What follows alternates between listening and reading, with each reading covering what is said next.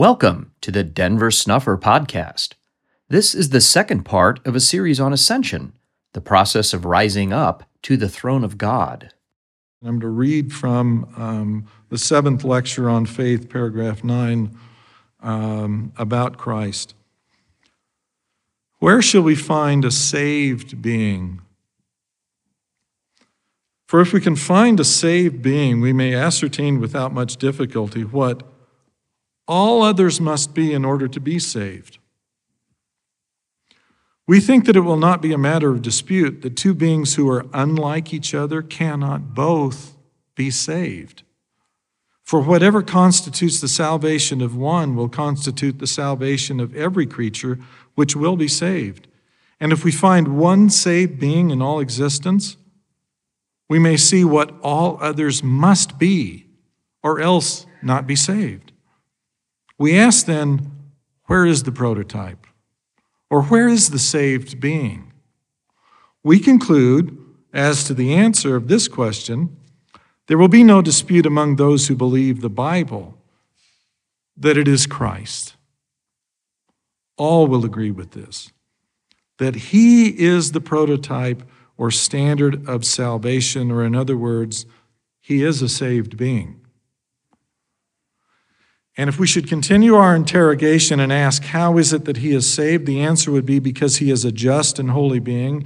And if he were anything different from what he is, he would not be saved, for his salvation depends on his being precisely what he is and nothing else. For if it were possible for him to change in the least degree, so sure he would fail of salvation and lose all his dominion, power, authority, and glory, which constitutes salvation. For salvation consists in the glory, authority, majesty, power, and dominion which Jehovah possesses, and in nothing else. And no being can possess it but himself and one like him. We read this, and then we immediately gloss over it as if what salvation consists of is him and fairy dust, which he can distribute to make us like him. This teaching that appears, this was what Joseph Smith worked on editing for the months prior to the publication of the Doctrine and Covenants in eighteen thirty-five. He doesn't say in his diaries that he spent any time on the revelations. That was trusted to a committee, and the committee was responsible for getting those ready for publication. And they did a bunch of freelancing and embellishing and expanding, and some of the stuff they added to the revelations was remarkably more expansive than what Joseph had received revealed to him. That's not where Joseph spent his time. He spent his time on the lectures on faith, and this is early in his ministry. This is when he wanted to make sure that the doctrine was correct. And this is the doctrine that came rolling out in that first publication. And yet, despite that, we tend to read this and not take it seriously. If you are going to be saved, you must be exactly, you must be precisely what Christ is and nothing else. Okay? You. At that moment, that is when you are saved. As a consequence of that, to speak of Christ is necessarily to speak of salvation. To understand Christ is to understand salvation. Despite how plainly this has been put, we still s- stop short of comprehending the doctrine. Joseph Smith's mind returned to this topic again all the way down at the end of his ministry in April of eighteen forty-four, the last general conference of the church that Joseph Smith would be alive for. And in April, April seventh of eighteen forty-four, Joseph gave a talk. I'm going to first read to you the version that appears in the teachings of the prophet Joseph Smith, um, but then to make sure that you realize how important the point was, I'm going to go back to the talk uh, as recorded by various of those who were present that day, because one matter in this is picked up by every one of those who was present and, and recording what was said in their diaries. Joseph says, I wish it was in a suitable place to tell it and that I had the trump of an archangel so that I could tell the story in such a manner that persecution would cease forever. What did Jesus say? Mark it, Elder Rigdon. The scriptures inform us that Jesus said, as the Father hath power in himself, even so hath the Son power to do what? Why, what the Father did. The answer is obvious. In a manner, to lay down his body and take it up again. Jesus, what are you going to do? To lay down my life as my Father did and take it up again. Do you believe it? If you do not believe it, you do not believe the Bible. The scriptures say it, and I defy all the learning and wisdom and all the combined powers of earth and hell together to refute it. Here, then, is eternal life, to know the only wise and true God, and you, you have got to learn how to be gods yourselves and to be kings and priests to God, the same as all gods have done before you, namely, by going from one small degree to another, and from a small capacity to a great one, from grace to grace, from exaltation to exaltation, until you attain to the resurrection of the dead. Exaltation to exaltation, grace to grace, until you attain to the resurrection of the dead. Christ said, I am the resurrection and the life. You must be precisely what he is and nothing else. You hear those who say, the church has all the keys, but we do not yet have the keys of the resurrection.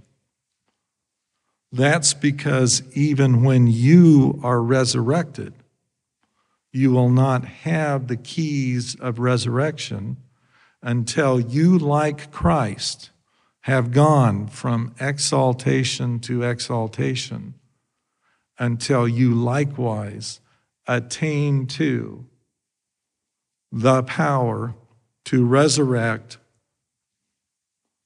all that depends upon you.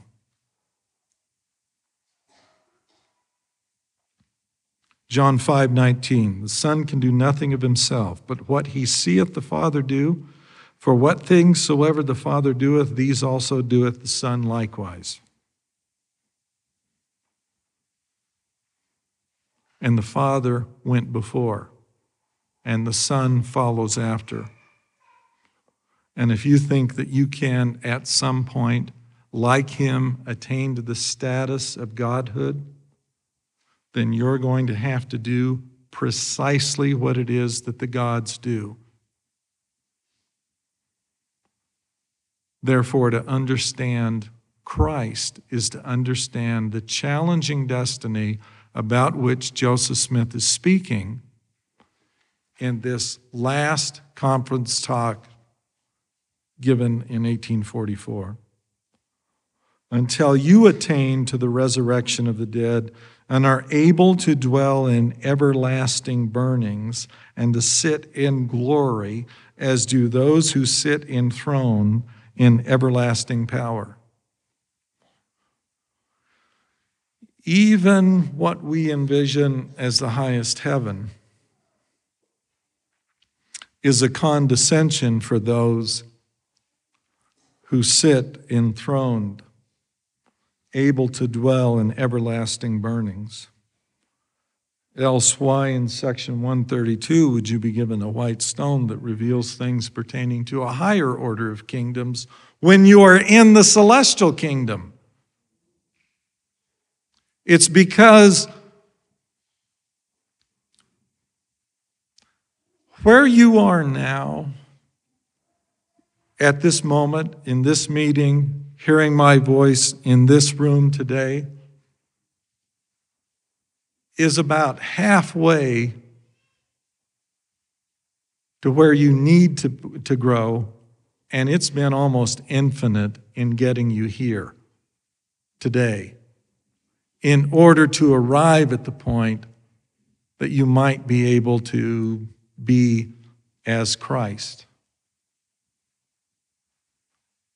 And where Christ arises to in everlasting burnings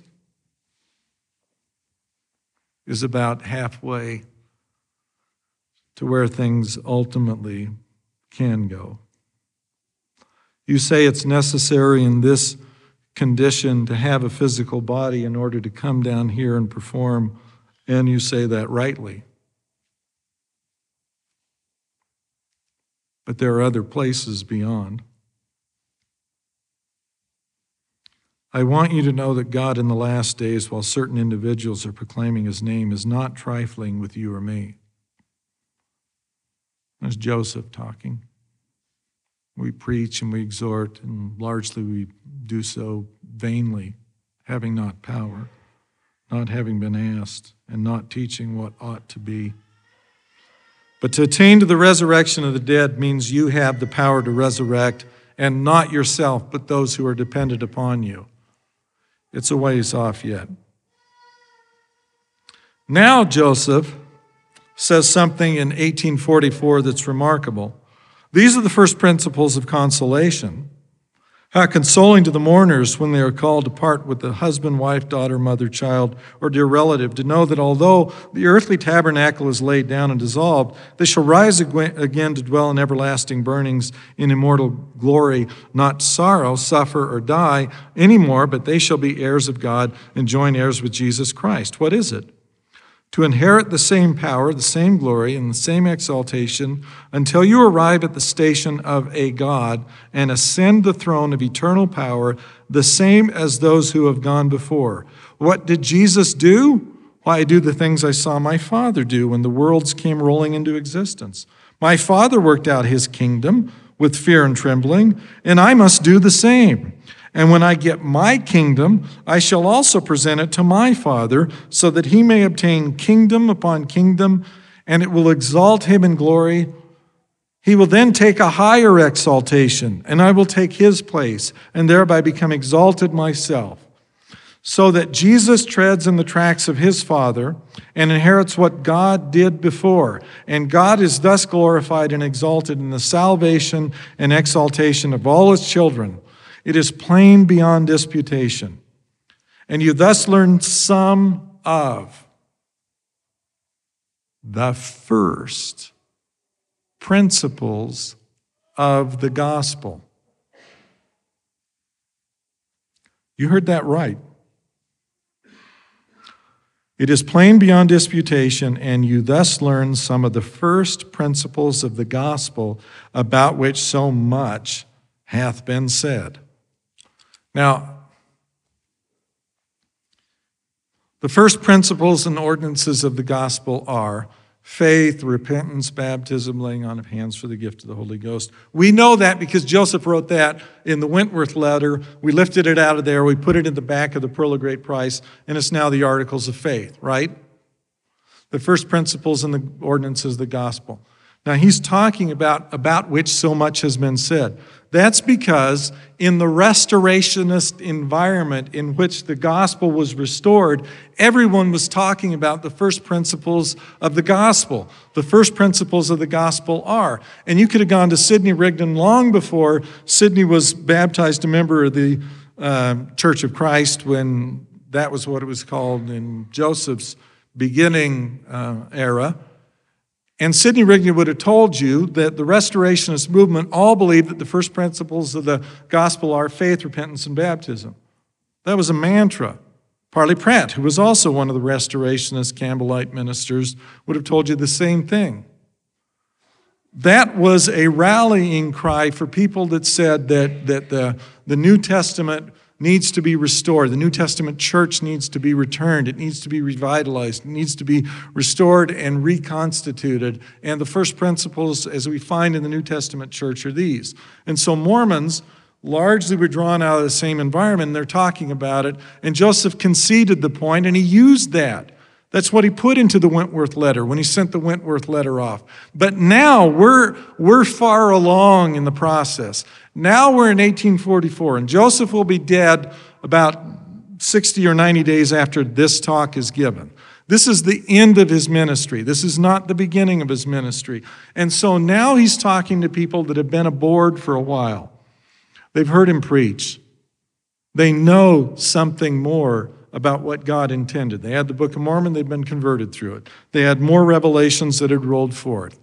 They'd been taught for a while. And so he returns now, and he says that, that first principles about which so much has been said, now let me tell you what they really are.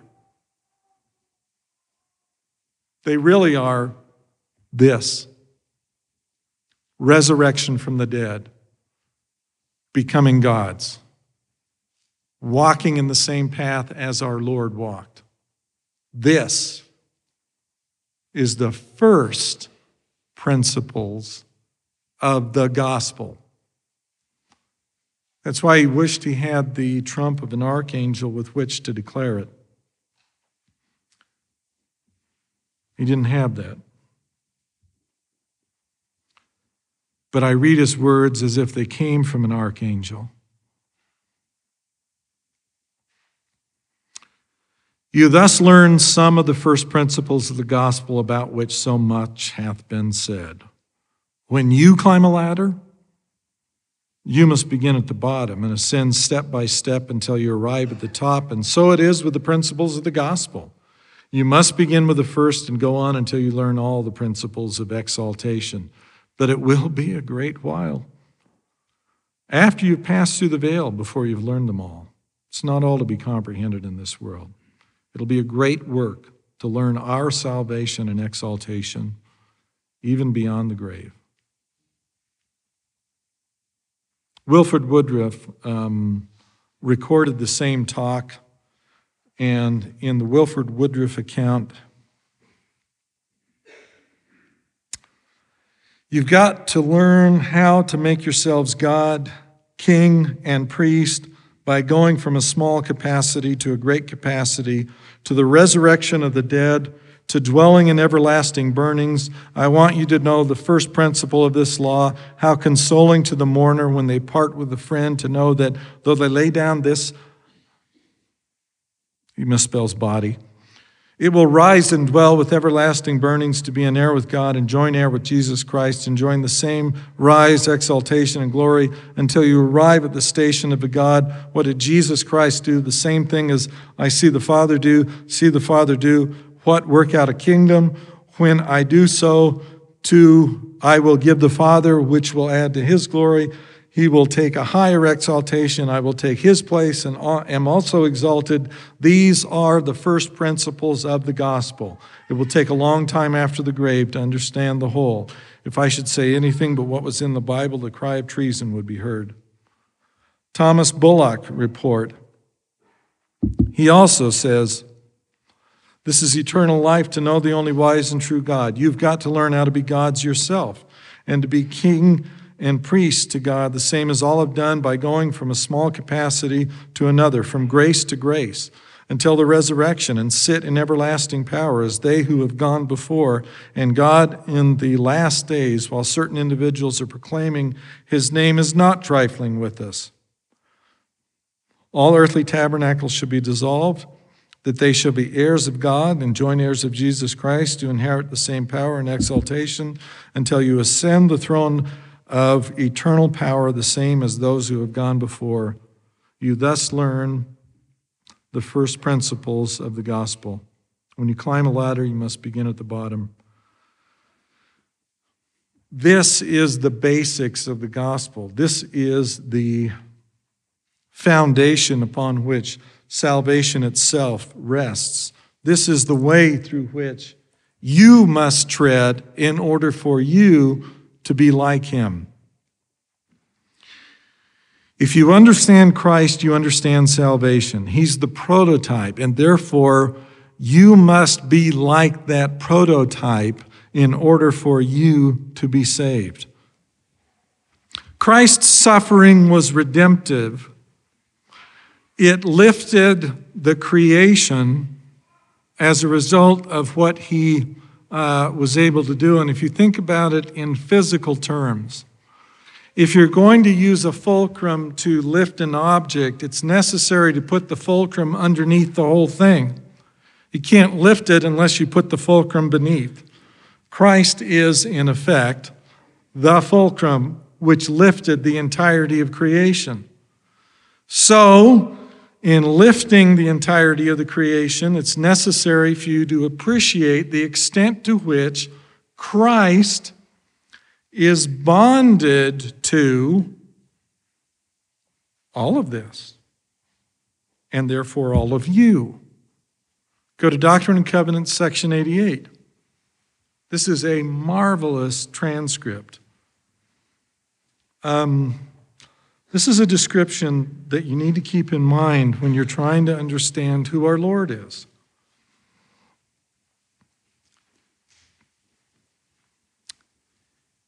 This, beginning in verse six, he that ascended up on high, as also he descended below all things.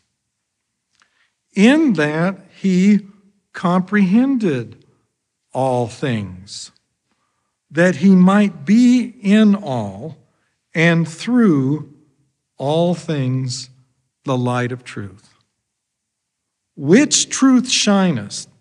Shineth. This is the light of Christ, as also he is in the sun, and the light of the sun, and the power thereof, by which it was made. As also he is in the moon, and is the light of the moon, and the power thereof, by which it was made. As also the light of the stars, and the power thereof, by which they were made. And the earth also, and the power thereof, even the earth upon which you stand.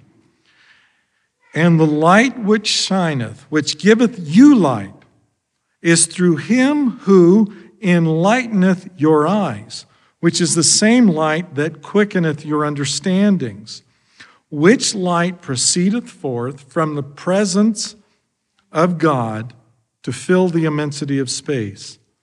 The light which is in all things, which giveth life to all things, which is the law by which all things are governed, even the power of God, who sitteth upon his throne, who is in the bosom of eternity, who is in the midst of all things. Now verily I say unto you that through the redemption which is made for you is brought to pass the resurrection from the dead, and the spirit and the body are the soul of man. And the resurrection from the dead is the redemption of the soul. And the redemption of the soul is through him that quickeneth all things, in whose bosom it is decreed that the poor and the meek of the earth shall inherit it. Between verse six and verse thirteen, rather like bookends, the connection of Christ to all things appears seven times. It appears at the beginning, it appears again at the end. Christ is in all things. Everything that you're acquainted with in this creation is sustained by the light of Christ. He occupies, he, he brings the light into. He is more intelligent than it all, and he keeps its organization together by the light that emanates from him. This is why it is possible for redemption to come through him. Because when he descended below it all, including death, he has the power then to bring it all with him back into life. He is the fulcrum. He is the one which must permeate all things in order for him to be able to lay hold upon all things, and in order, therefore, to bring you back from the grave. Which means, at this very moment, you are in contact with him through his Spirit. He is giving you the life which you are presently living. He is not a distant God. He is an immediate and an intimate God.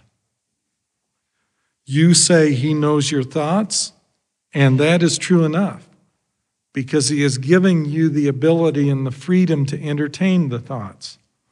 Therefore, he knows how to judge you, because everything that you have done, you have done using the power and the light he lends to you. You have the illusion of privacy. You have the actuality of agency. But that agency is being employed by you, using an instrumentality that belongs to him. And the scriptures make it abundantly apparent that that is, in fact, the case. Mosiah chapter two, verse twenty-one. I say unto you that if ye should serve him who has created you from the beginning and is preserving you from day to day by lending you breath, that ye may live and move and do according to your own will, and even supporting you from moment to from one moment to another. I say unto you, if you should serve him with all your whole souls, yet you would be unprofitable servants, because the energy being used at present to power this life that you are living is borrowed from him. It is his light. It is his light. It is his truth. It is his intelligence. He is sustaining you from moment to moment. Verse twenty-five, now I ask you, can you say aught of yourselves? I answer you, nay. You cannot say that you are even as much as the dust of the earth. Yet you were created of the dust of the earth, but behold, it belongeth to him who created you. So this mortal frame that you're walking about in temporarily belongs to him, and ultimately he's going to take it back and reduce it back to dust and reform it in something else and do something else with it. And someday he will resurrect you. But when he does that, that's him also. Because it will be a long time before you attain to the resurrection of the dead. You're going to borrow this from him for yet some time. Looking now at chapter seven, beginning at verse eleven. This is um, him descending below all things. Alma seven eleven, and he shall go forth suffering pains and afflictions and temptations of every kind. And this, that the word might be fulfilled, which saith, he will take upon him the pains and the sicknesses of his people. He will take upon him death, that he may loose the bands of death which bind his people. He will take upon him their infirmities, that his bowels may be filled with mercy according to the flesh, that he may know according to the flesh how to succor his people according to their infirmities. Now the Spirit knoweth all things, nevertheless the Son of God suffereth according to the flesh, that he might take upon him the sins of his people, that he might blot out their transgressions according to the power of his deliverance. And now behold, this is the testimony which is in me. Now I say unto you that ye must repent and be born again. For the Spirit saith, if ye are not born again, ye cannot inherit the kingdom of heaven. Therefore, come and be baptized unto repentance, that you may be washed from your sins, that you may have faith on the Lamb of God, who taketh away the sins of the world. who is mighty to save and to cleanse from all unrighteousness. He did this stuff precisely so that whatever it is that is infirm in you, he can blot it out. Whatever it is that you need to have succor to remedy, he has the knowledge required to do that. He is not experimenting when he deals with us. He knows what he is doing. He has descended below it all in order to acquire the capacity to lift it all. And the things that he intends to lift back include all of you. He intends to save everything. And by saving everything, allow it to continue on in its course.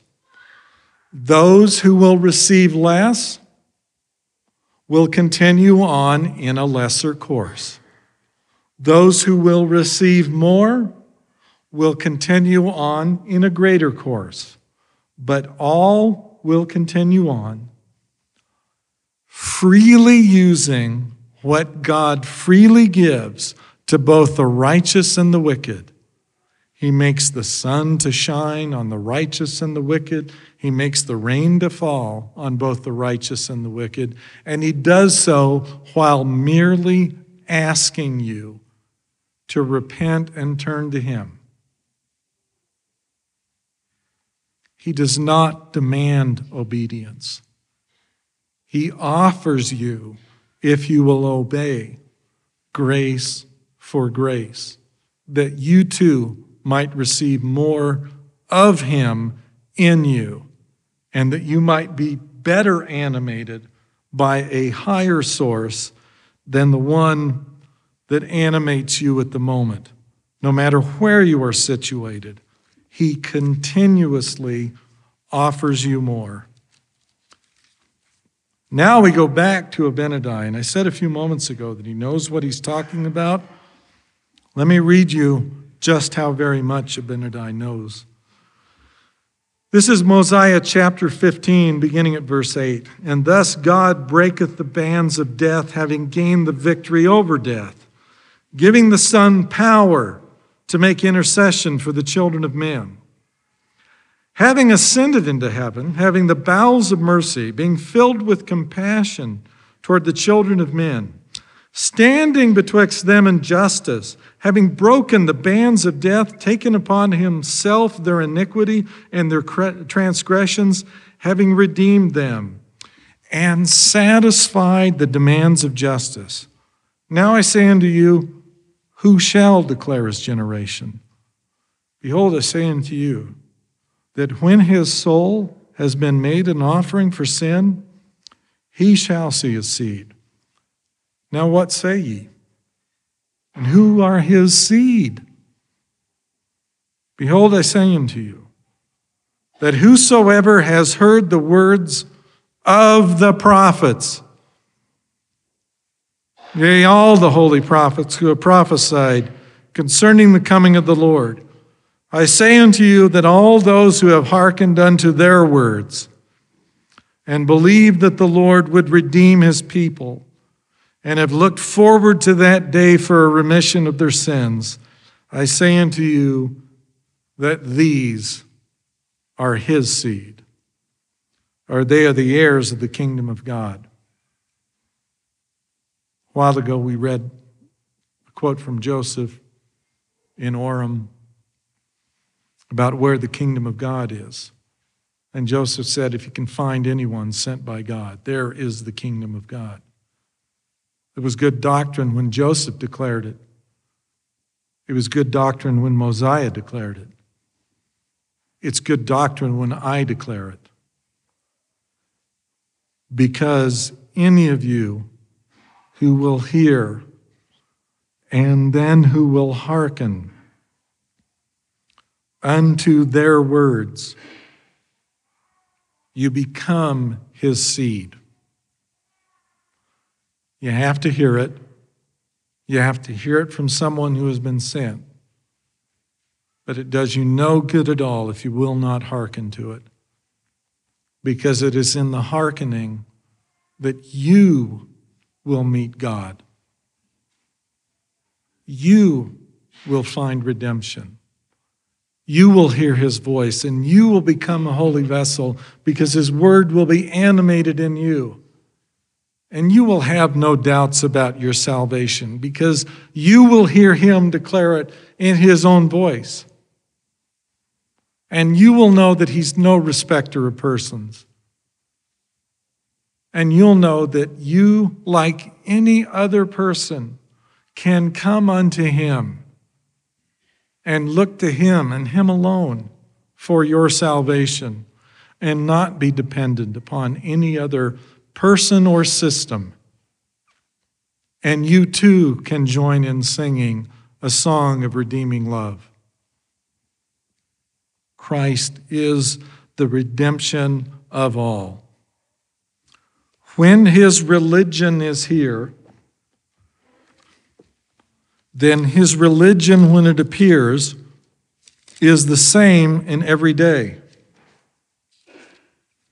Turn to Mormon chapter nine, beginning at verse seven. And again, I speak unto you who deny the revelations of God and say that they are done away, that there are no revelations, nor prophecies, nor gifts, nor healings, nor speaking with tongues, and the interpretation of tongues. Behold, I say unto you, that he that denieth these things knoweth not the gospel of Christ. Yea, he has not read the scripture, if so he does not understand them. For do we not read that God is the same yesterday, today, and forever, and in him there is no variableness, neither shadow of changing? Now if ye have imagined up unto yourselves a God who doth vary, and in whom there is a shadow of changing, then you have imagined unto yourself a God who is not a God of miracles. But behold, I will show unto you a God of miracles, even the God of Abraham, and the God of Isaac, and the God of Jacob, and is the same God who created the heavens and the earth and all things that in them are. Behold, he created Adam, and by Adam came the fall of man, and because of the fall of man came Jesus Christ, even the Father and the Son, and because of Jesus Christ came the redemption of man. And because of the redemption of man, which came by Jesus Christ, they are brought back into the presence of the Lord. It's true that that will happen in the resurrection. But I want to pause on that. Because of the redemption of man, which came by Jesus Christ, they are brought back into the presence of the Lord.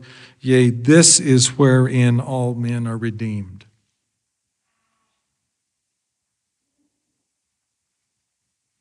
If I were punctuating it, I'd put a period there and I'd start a new thought in a new verse. Now is the day of redemption.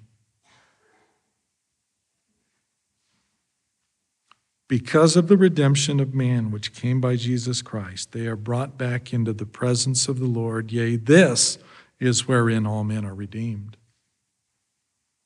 What is the fall of man? It's to be cast out from the presence of God. What is the redemption of man? It's to be brought back into the presence of God. Today is the day of redemption. Today is the day of salvation. Come back into his presence. Ether, chapter three,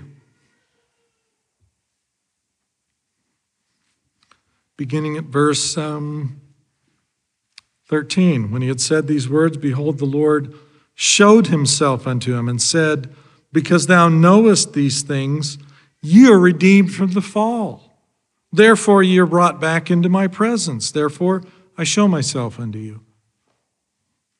This is the gospel of Christ. What is it that you know? You know him, and this is life eternal, that you might know him. Because you know these things, I'm coming to see you. I return you to my presence. I redeem you from the fall. Because thou knowest these things, ye are redeemed from the fall. This is Christ speaking in the first person. He's defining redemption. Who better is able to define what it means to be redeemed than the Redeemer? Reconciliation comes through Christ. Reconciliation comes with Christ. Reconciliation is by Christ. And Christ has the power to redeem you all. Doctrine and Covenants, section eighty-four, has a description of um, events at the time of Moses, beginning at verse nineteen of section eighty-four. And this greater priesthood administereth the gospel and holdeth the key of the mysteries of the kingdom, even the key of the knowledge of God.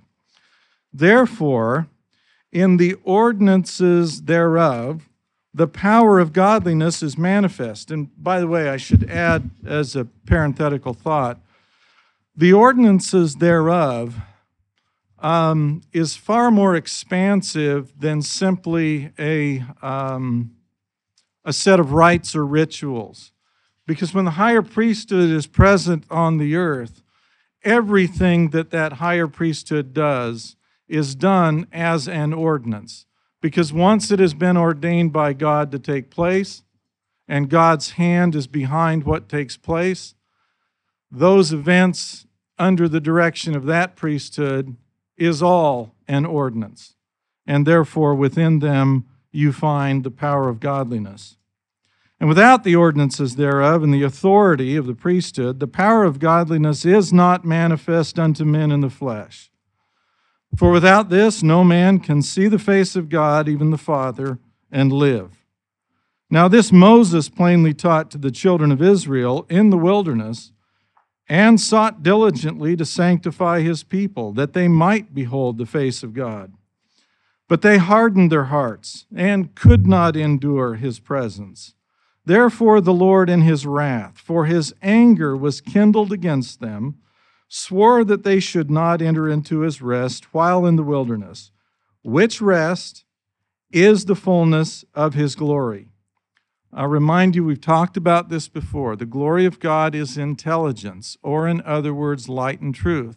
Therefore, the rest is to be filled with his glory, or in other words, filled with light and truth, or to comprehend things that you do not at present comprehend without the benefit of the glory of God. Therefore, he took Moses out of their midst and the holy priesthood also. And thus, at that point, ended the expectation anciently that there might be Zion.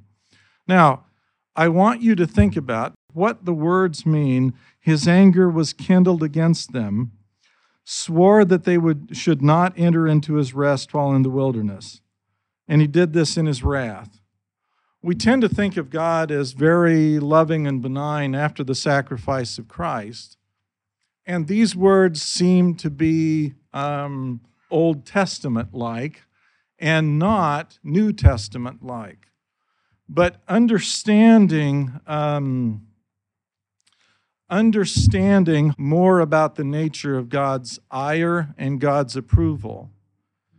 Um, disapproval from God feels terrible.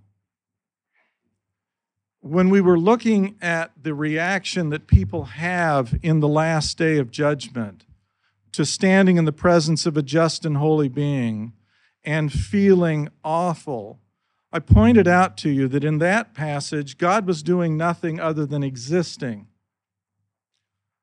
But the disappointment in the mind of man is so exquisite that it is likened by Joseph Smith to a lake of fire and brimstone. Therefore, God in his wrath has simply withdrawn. He's taken a step back because we are not suited to be in his presence. Therefore, having God withdraw is a matter of feeling keenly that absence, that rejection. This incident is being described in modern Revelation in section uh, eighty-four, but the incident itself occurred back in um, the book of Exodus. This is Exodus chapter twenty, beginning at verse eighteen. And all the people saw the thunderings and the lightnings and the noise of the trumpet, and the mountain smoking. And when the people saw it, they removed and stood afar off. And they said unto Moses, Speak thou with us, and we will hear. But let not God speak with us, lest we die. And Moses said unto the people, Fear not, for God is come to prove you, and that his fear may be before your faces, that ye sin not. And the people stood afar off, and Moses drew near unto the thick darkness where God was. They did not want to encounter him, not because the presence of God is so terrible that it drives men from him, because Moses approached him, but because the evidence of his presence makes us internally evaluate who and what we are. And although we can lie to ourselves about how good we really are, when the measuring stick against which you compare yourself is God, all of us come short. Even when the Lord himself testifies to you that your sins are forgiven, you still recognize that you fall short. To the extent that you have confidence in the presence of the Lord, it is wholly derivative from him. He has to strengthen you, because if he does not, all of us would retire in, uh, in shame. Doctrine and Covenants, section um, one twenty-four, has um, a revelation given in January of eighteen forty-one uh, to the saints at that point in, um, in Nauvoo, offering something to the saints in that day that um, that is relevant to the history that unfolded thereafter. Beginning at verse twenty-eight, the Lord says through Joseph, For there is not a place on earth that he, he here being the Lord, God, that he may come to and restore again that which was lost unto you, or which he hath taken away, even the fullness of the priesthood. Skipping to verse thirty-one, But I command you, all ye my saints, to build a house unto me. See, this commandment was unto everyone who at that point claimed to be a saint. All of them, every one of them was put under the equal burden, to build a house unto me. And I grant unto you, all of you, a sufficient time to build a house unto me. And during this time, your baptisms shall be acceptable unto me. But behold, at the end of this appointment, your baptisms for your dead shall not be acceptable unto me.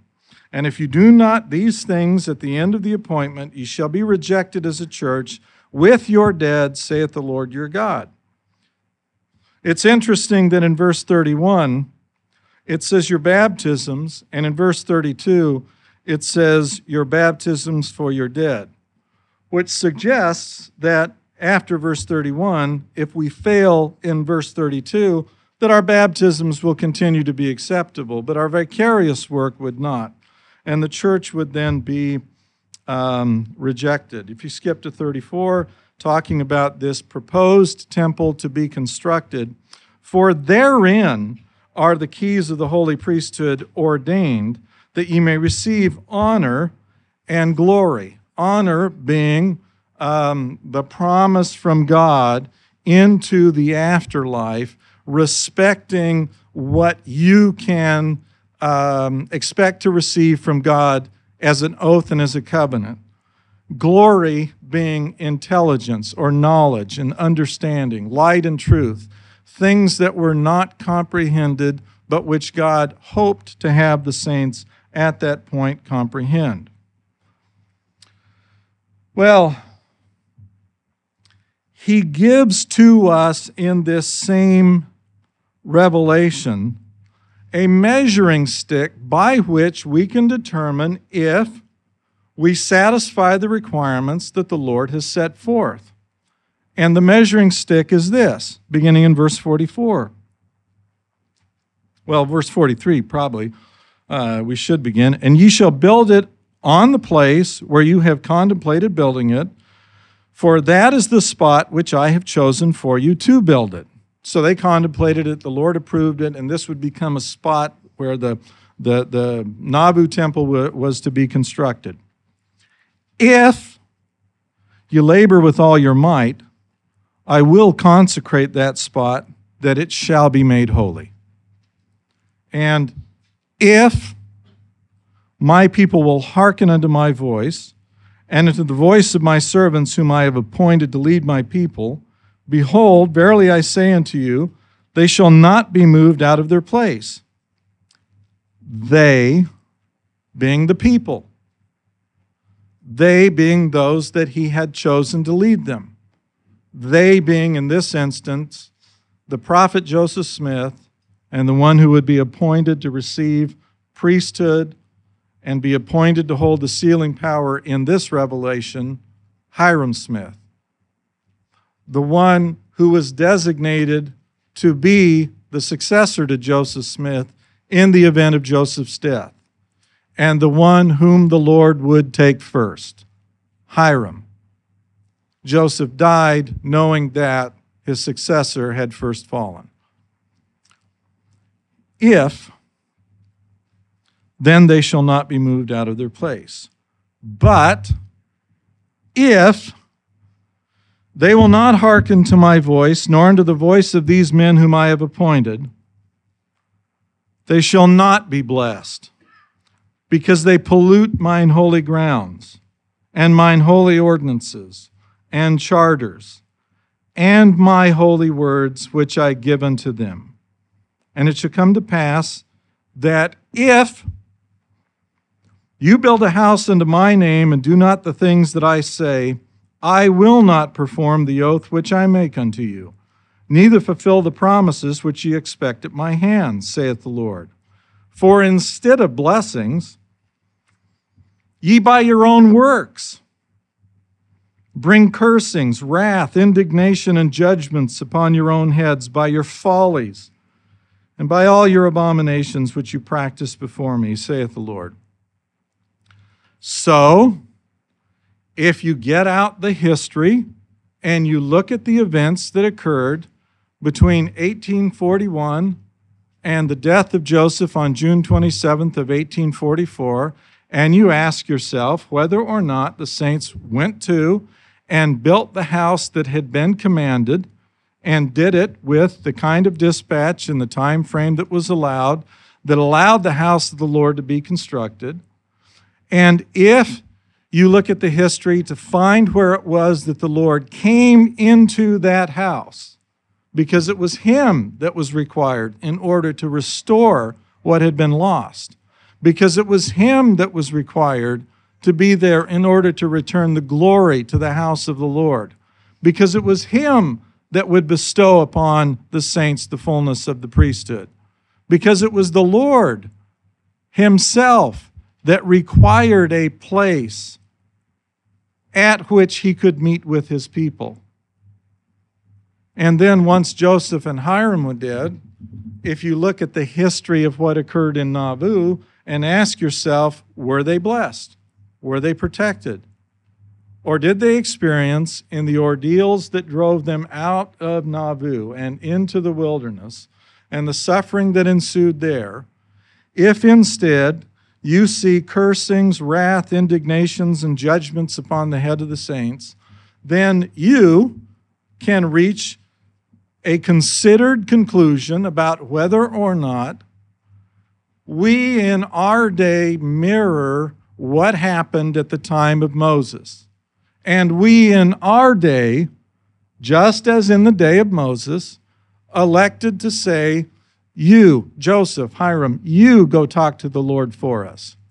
Because when we consider the glory of the house of the Lord, it is no more desirable to us to go and ascend there as it was for those ancient Israelites to climb up the mountain where there was thundering and lightnings and earthquakes underway. I have one and only one desire, to try to persuade you to believe in the restoration through Joseph Smith. It is not and has never been completed. It is a work yet before us. It is a work largely neglected since the time Joseph and Hyrum breathed their last, their last breath. The prophecies that were delivered to Joseph Smith, both by Christ in the first vision and by Moroni on the night of the first visit, which we began this with in Boise, Idaho, are a rallying cry for us to rise up and lay hold upon things. It's a rallying cry, a prophecy that does not fulfill itself. It gets fulfilled by what you do. Whether or not you fulfill those prophecies is dependent upon whether you will, like the ancient Israelites, elect not to go up, or whether you, like Moses, like Joseph, like Hyrum, choose instead to forsake your sins and to move forward, even in the face of your own weakness and unworthiness. There isn't one of us in this room that should not kneel before the presence of a just and holy being. There isn't one of us who, if instructed to stand before him, would not keenly feel the inadequacy of doing so. Not one of us. But there are some here who have been in his presence, myself included. You don't read my email. It's probably a good thing, because if you did, you'd be overwhelmed at the insults that come in. But among all those emails, I can tell you that there are a number who have borne testimony that since reading the book, The Second Comforter, and since taking seriously the promises that are made through Joseph and in the scriptures, there are a number who, like me, have a witness of our resurrected Lord. It can and it does happen. And hopefully as we get through this material today, um, you'll have confidence in your own ability to rise up. Let's assume that we are like ancient Israel. Let's assume that we too were left outside of God's presence when he offered to come and dwell generally among the saints back in Nauvoo. Let's assume that this was not what God wanted for us. Let's assume that these things have, just like they did anciently, kindled God's anger, like we read in D and C eighty-four twenty-four. Let's assume that we have now, as a body, generally been left with something lesser, which is like what was described in D and C eighty-four, verse twenty-six, that is only the, the lesser priesthood, which includes within it the ministering of angels. Well, assuming all of that, what shall we do? Well, turn to um, Alma, chapter twelve. Great chapter, by the way. Chapter twelve, between nine and eleven, that talks about if you harden your hearts, you get less. But if your heart is soft and open, you get more. You're the regulator that determines whether on the one hand you get more or whether on the other you get less. Soften your heart now. Today's the day of salvation. This is the moment you came down here to face. The test is on. The challenge is in front of you. You better have ears to hear. God will judge you, but more importantly, you will judge yourself. Yes, God's real. Because if I have seen him, I think you can see him and ought to. I think everyone should make the fiery ascent to God's presence. I think it should not be limited to an occasional here or an occasional there. I think we should have an abundance of witnesses and the prophecy that Moroni spoke to Joseph Smith, that the time is going to come when no one needs to say to anyone else, "Know ye the Lord, for they shall all know him," needs to be fulfilled. It's lying dormant. The foregoing excerpts were taken from Denver's forty years in Mormonism series, talk number seven, titled Christ, Prototype of the Saved Man, given in Ephraim, Utah on June twenty-eighth, two thousand fourteen. Denver's forty years in Mormonism series, talk number eight, titled A Broken Heart, given in Las Vegas, Nevada on July fifteenth, two thousand fourteen, and the presentation of Denver's paper titled Cutting Down the Tree of Life to Build a Wooden Bridge, given at the Sunstone Symposium in Salt Lake City, Utah on August second, two thousand fourteen. A complete collection of Denver's papers and lectures are available free of charge at restoration archives dot com. You can learn more about what God is doing to restore the gospel today at learn of christ dot org. Baptism or rebaptism is available for free at born of water dot org to everyone who asks, with no obligation to pay, join, or attend any church, group, or organization. The new Restoration edition of the Scriptures was canonized in two thousand seventeen. All three volumes are available online for free at scriptures dot info. The covenant mentioned in this podcast is available to review at receive the covenant dot com. If you have questions or ideas for topics that you would like to have covered in this podcast, please submit them for consideration to questions at denver snuffer podcast dot com. This podcast is a volunteer effort produced under the direction of Denver Snuffer. We hope you'll share it with everyone interested in learning more about Christ, the coming Zion, and the restoration of authentic Christianity, now underway in our time.